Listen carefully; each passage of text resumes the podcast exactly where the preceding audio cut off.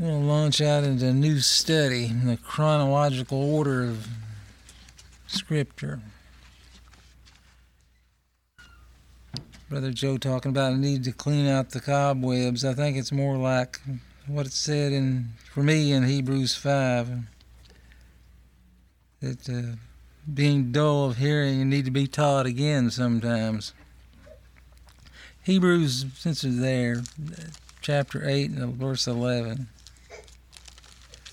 I'm going to bounce around as usual tells us in Hebrews 8 and 11 that they shall not teach every man his neighbor and every man his brother, saying, Know the Lord, and all shall know, for all shall know me from the least to the greatest. That's a pretty amazing stuff. That ain't, we ain't seeing that today. Chapter 10, verse 16, same book of Hebrews. This is the covenant that I will make with them after those days, saith the Lord. I will put my laws into their hearts, and their minds will I in their minds will I write them. That tells us that God created man for man to know God, to house God within him. Wouldn't have to learn it. Adam didn't have to learn these things. Why must we learn? Why must there be war? What's God doing anyway?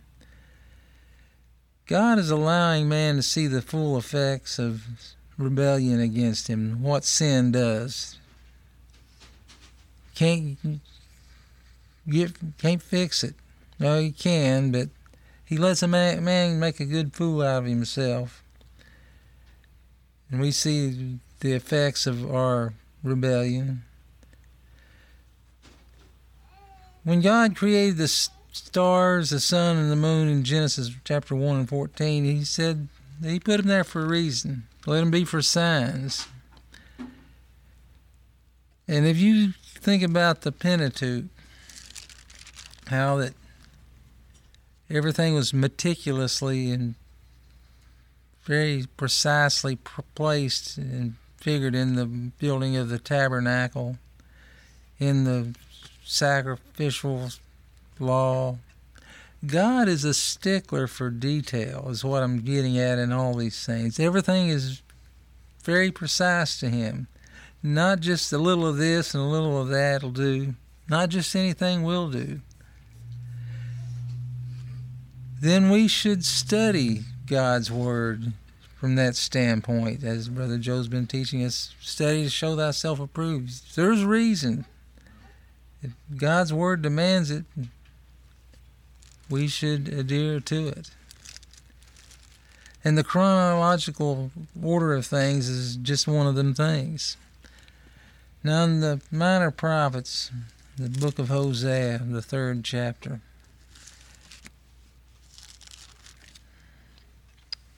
Hosea chapter 3, verse 4.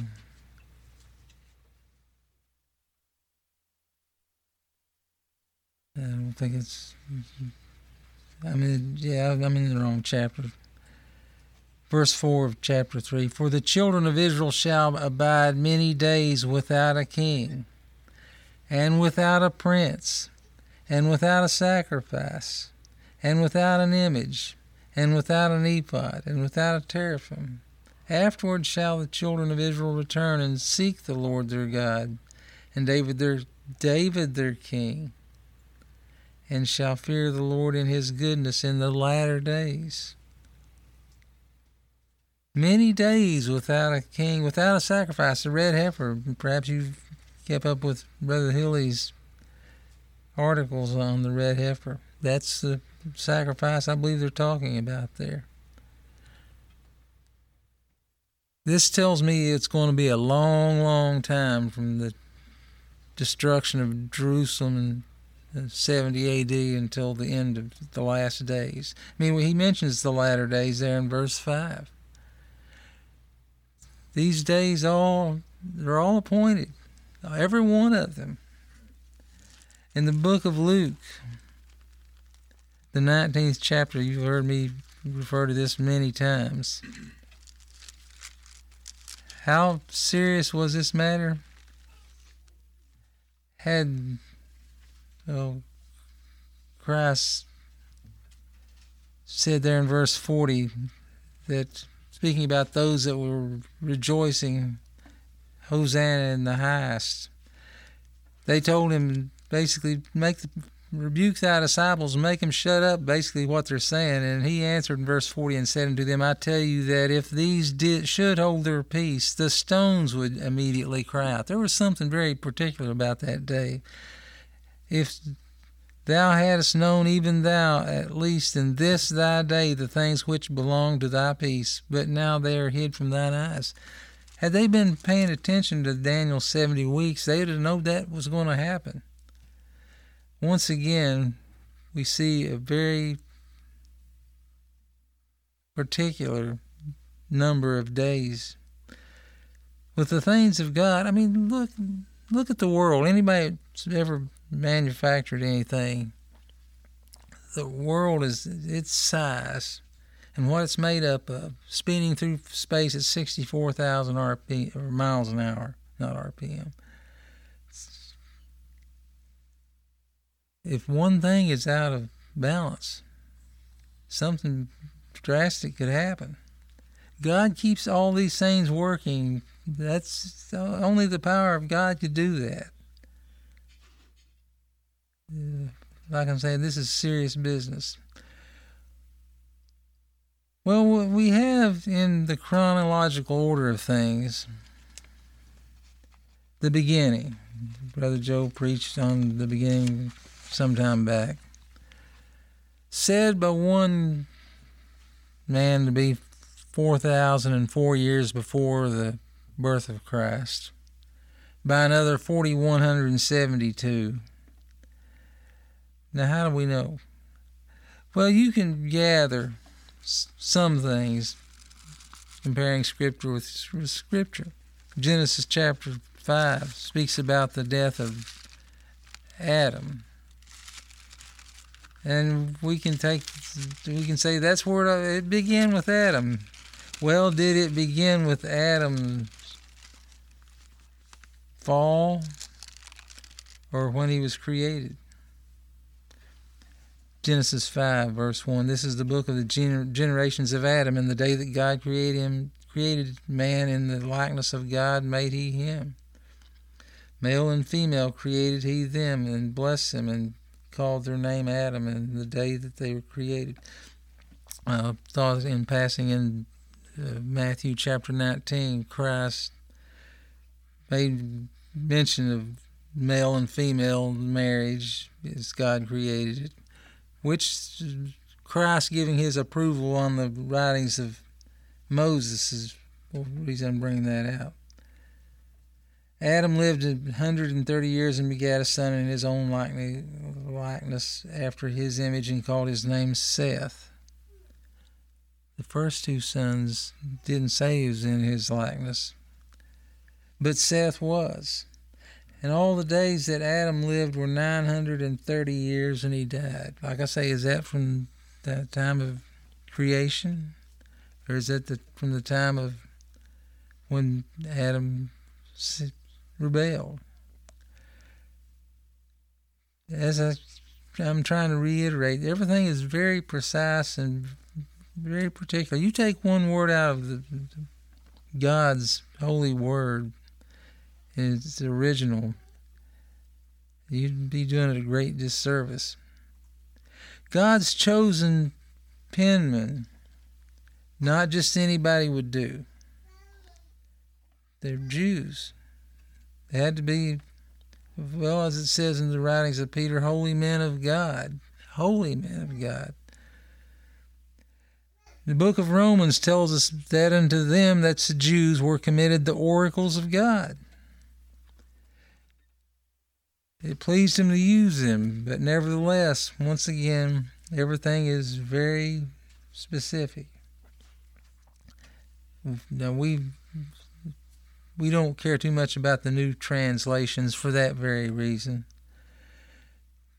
The King, King James is not broke, need, no need of repair, like they want to tell you that it was.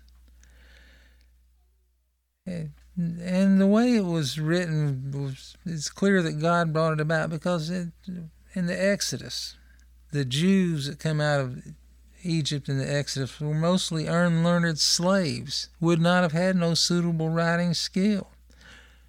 Moses was trained up in all the wisdom of the Egyptians. We're told in Acts 7 and 22 he was highly educated and he was the penman. And he used nothing of the, wisdom of the Egyptians in God's word, which tells me that, yes, God indeed inspired him to write it. He might have learned many things from his mother. I mean, his mother was paid by Pharaoh's daughter to, to nurse Moses. That's that's what I call some of God's amazing. What do you call it? Actions. Paying someone to raise their own child. Uh, maybe it's a sense of humor. I don't know. The first five books of Scripture are called the Pentateuch. Exodus 24, 3 through 7, Numbers 33 and 2, to name a few, Deuteronomy 28 and 59, all speak about Moses writing those particular writings. He done it as Scripture says. As I mentioned a while ago, uh, Matthew chapter 19 and 4.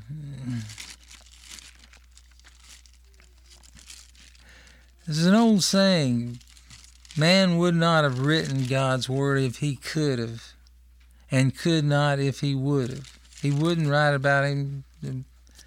Man wouldn't write it because it condemns man. Man's not able to write it anyway because man's not holy. In the Matthew 19 4.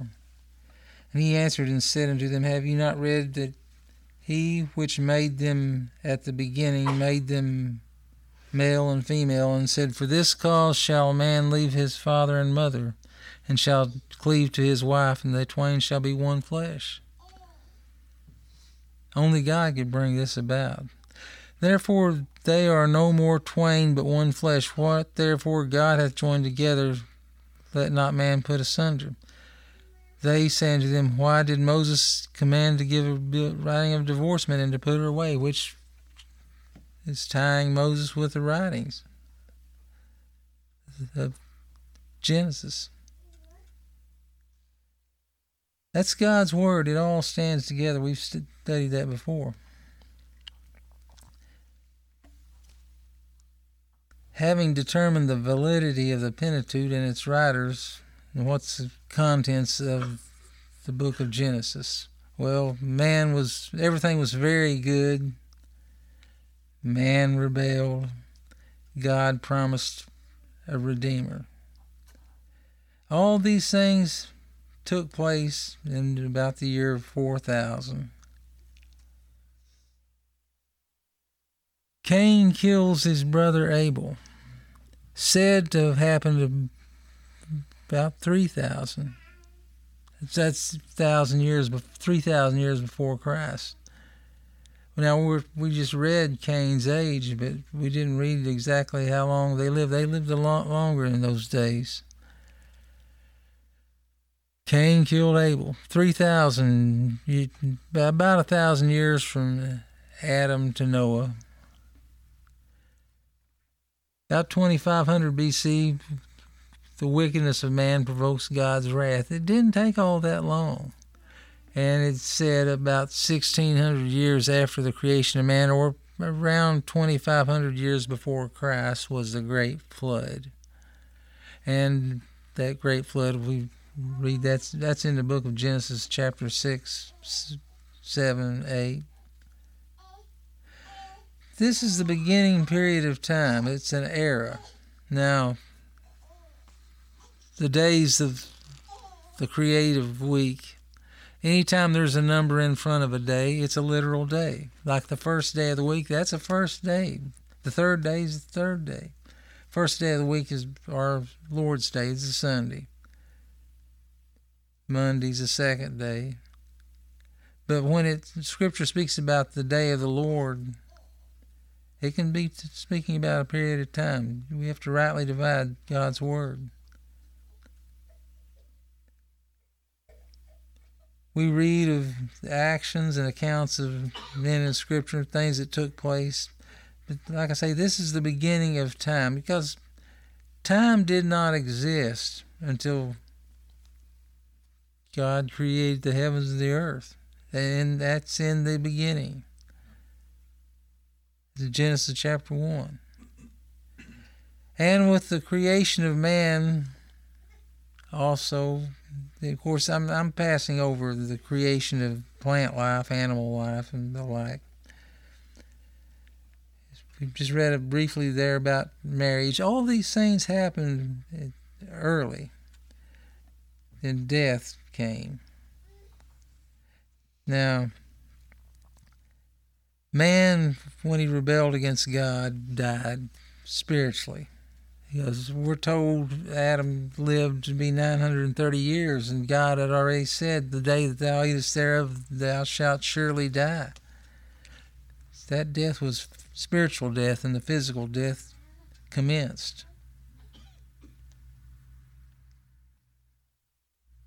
Like I say, that's the beginning of death. Now they'll try with carbon dating to prove man's this this bone here is 40,000, 3 million years old, whatever the like. But that's not accurate. First of all, God never made the world up to that point to die. There was no, there was no death, as I guess is what I'm saying. They're they're assuming that death was, and death it hadn't begun yet. But in Genesis chapter 3, he promised the Redeemer. And that the period of time from that time till the fullness of time was was a one period that I'm really trying to ascertain. I'm not ascertain, but spell out. And I will put enmity between thee and the woman, and between thy seed and her her seed. It shall bruise thy head, and thou shalt bruise his heel. That's the promise of the Redeemer. And Eve thought that the first child that she had was that Redeemer. Verse 1 of chapter 4 of the book of Genesis. And Adam knew Eve, his wife, and she conceived and bare Cain, and said, I have gotten a man from the Lord the Redeemer. So she seemed to think. And of course, he was the first murderer.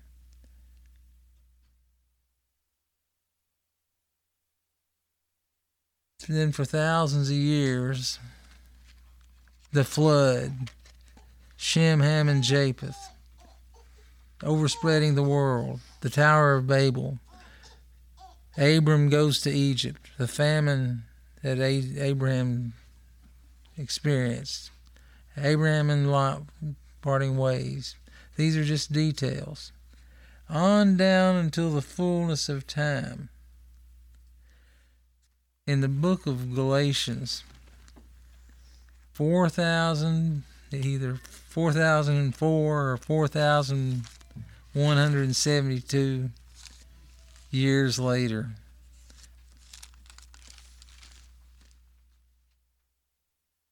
verse 4 of Galatians chapter 4. But when the fullness of time was come, God sent forth his Son, made of a woman, made under the law. Now, we don't know the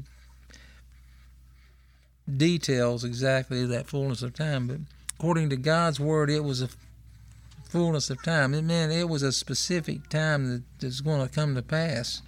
Nothing was going to stop it or change it. From everlasting to everlasting, thou art God.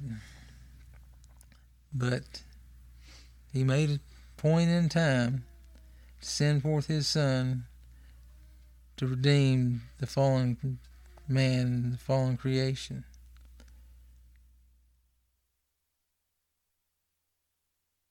All that was written about him was the Old Testament. If you think about what writings they had during Christ's earthly ministry, all they had was the Old Testament. They didn't have the New Testament writings. what was it Christ said there? The Gospel of Luke, the 24th chapter, 27th verse. Those he was walking with a couple of men that, and of course he was carrying on a conversation with them.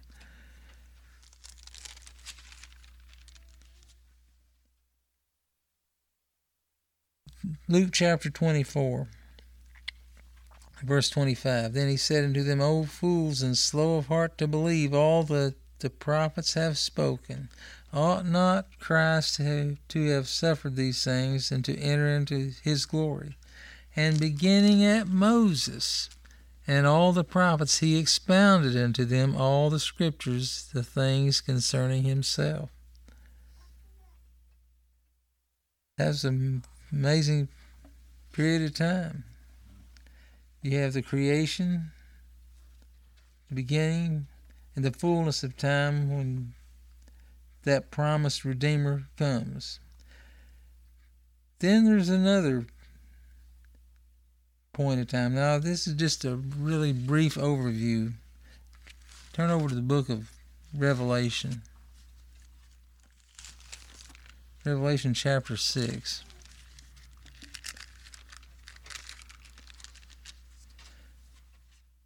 Verse 14. And the heaven departed as a scroll when it is rolled together, and every mountain and island moved out of their place. That's roll up the scroll, the story's over. Oh, God's not going to be, He's going to go on into eternity, but this is what we see. The Redeemer was promised, He came, paid what we couldn't pay. And he's going to return. And of course, we know at his return, there's the Battle of Armageddon. Many things that's going to come to pass. But what I'm talking about, there's going to be a judgment. There's a judgment day coming. When this after the story's over. Now everybody knows that the judgment's going to be a fire. Well, back to the book of Hebrews, 12th chapter, it tells us our God is a consuming fire.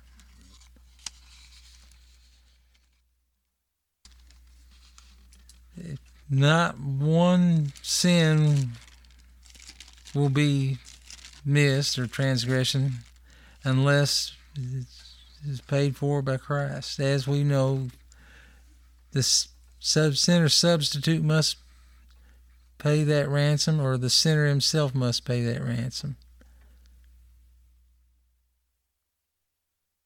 There's things that we look for. We live in these bodies and the older we get, we're looking more and more forward to the Lord's return. Now, when we're young, I, I, I want to experience life for a while. As we live those days of life for a while, the aches, the pains, the, the things that don't go right, our sinful ways, we look more and more forward to the Lord's return. We walk upon a ball of fire. I mean, what they tell us is in the center of the earth. There, there's a reason I'm mentioning that. It tells us the fire is in the center of the earth. We breathe oxygen, which is highly flammable. We're a heartbeat away from eternity, is what I'm saying. Now, with all these things we've looked at thus far, it's a serious business, isn't it? But a day to our Lord is a thousand years, and a thousand years is a day. We don't. We just see that day approaching. The day of the Lord will come as a thief in the night, in which the heavens shall pass away with great noise, and the elements shall melt with fervent heat. The earth also and the works that are therein shall be burned up. Seeing then that all these things should, shall be dissolved, what manner of persons ought ye to be? In all holy conversation and godliness. The, the, the chief point about all these things is it he teaches us to live holy lives. Be be like our master. And after all, what I mentioned at the outset, what is God doing? God is fitting out a kingdom. He's making a bunch of people like his son. We're told in the book of Romans, the eighth chapter, we're to be conformed into his image. That's what's behind all of it. Why we experience the trials to make us more like his son. I mean, it's our nature. We want the good things.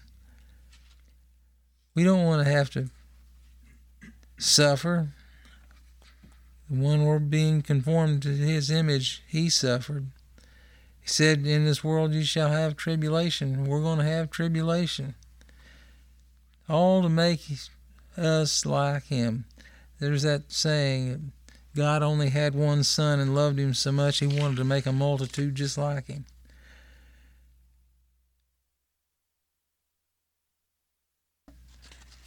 See, it's usual getting out of line with my notes. Now, there's things that, or reasons that we're looking forward to that return of the Lord, return of the Redeemer's return. After all, the, the world is moaning and groaning under the weight of sin. That's also brought out in the book of Romans.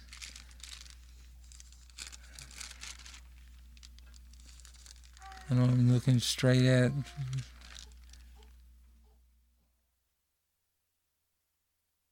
verse 23 of chapter 8. How did I miss that?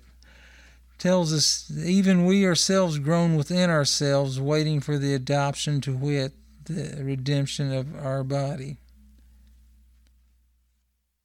For we are saved by hope, but hope that is seen is not hope. For what a man seeth, why doth he yet hope for? We live in a world that's we like tangible, I guess you'd say items, things we can touch, feel, hold, taste.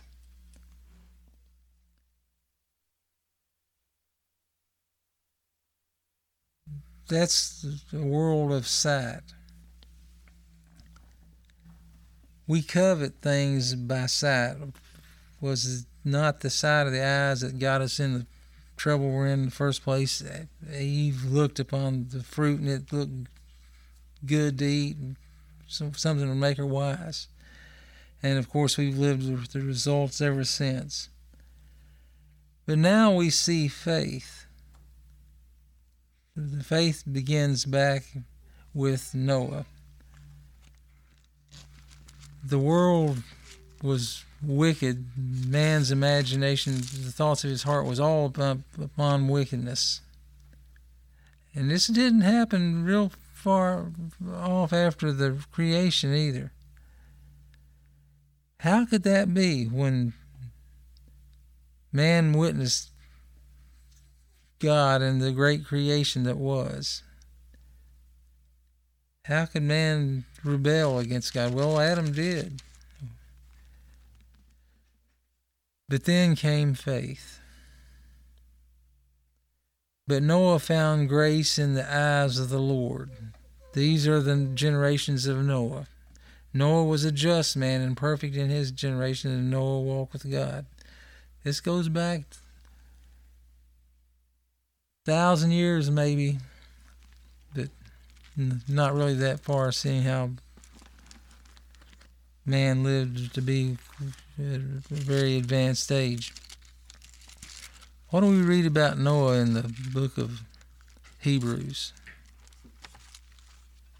Noah was moved with fear. Noah, by, by faith, Noah being warned of God of things not seen. They hadn't seen rain. They didn't know of any flood. Didn't sound right to them. But Noah took God at his word. That's faith. When we think about the chronological things.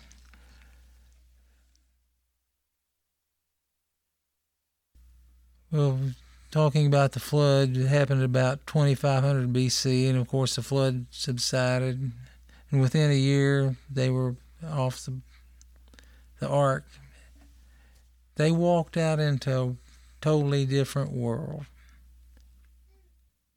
They walked out into a world where the wicked were gone, but for a spell. Where did the wicked come from then? It didn't take very long. You had one man named Nimrod. Then Shem, Ham, and Japheth overspread the earth. We know what happened with Ham. It wasn't very long before the world was wicked once again. Anyway, these are just a few of the things that we need to study. The chronological order of Scripture is a very important thing. It, it's interesting, I guess you might say, from a just a human standpoint, but God put these things in chronological order for very good reason. That's about as far as I'm going to be able to proceed today and Lord willing, we'll take up studying somewhere about the flood the next next Lord's Day. That's all I have for today.